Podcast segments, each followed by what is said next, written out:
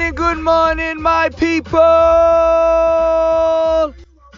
Buju, Buju. What a piece of body, girl. Tell me where you get it from. Catch a Fire podcast is here.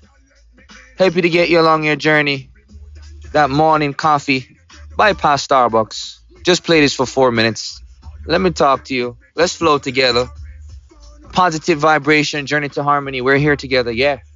Spotify, Google, Apple, wherever you need it, spread it. Help me spread the movement.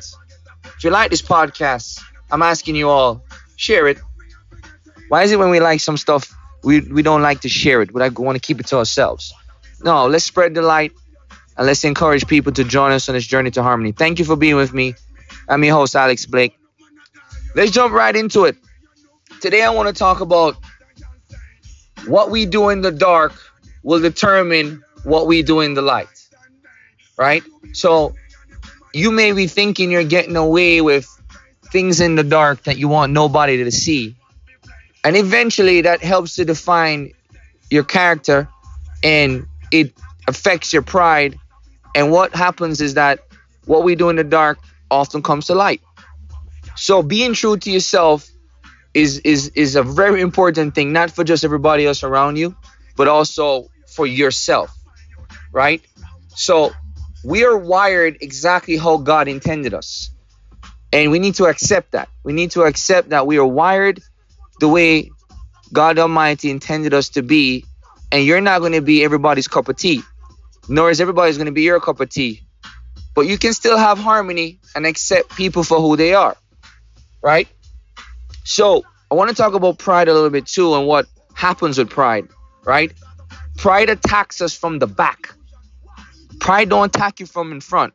Your pride attacks you from the back. So accountability is the most important thing to controlling your pride. If you have accountability, pride usually can't get in the way because accountability blocks the devil from attacking you from behind. You heard I just said to you? Accountability blocks the devil from attacking you from behind. So sometimes you just gotta own it. The day I start just saying, "Yeah, I did it. Yes, I I am accountable. I messed up. Yes, it's my fault." That felt so much better than trying to lie. Felt so much better than trying to deflect. Felt so much better than trying to say it's somebody else's fault. And all that set me free. I hope it will set you free Anyways, good luck today. Enjoy your day. Smile. Be kind. Rise up, wise up foundation movement. God is good.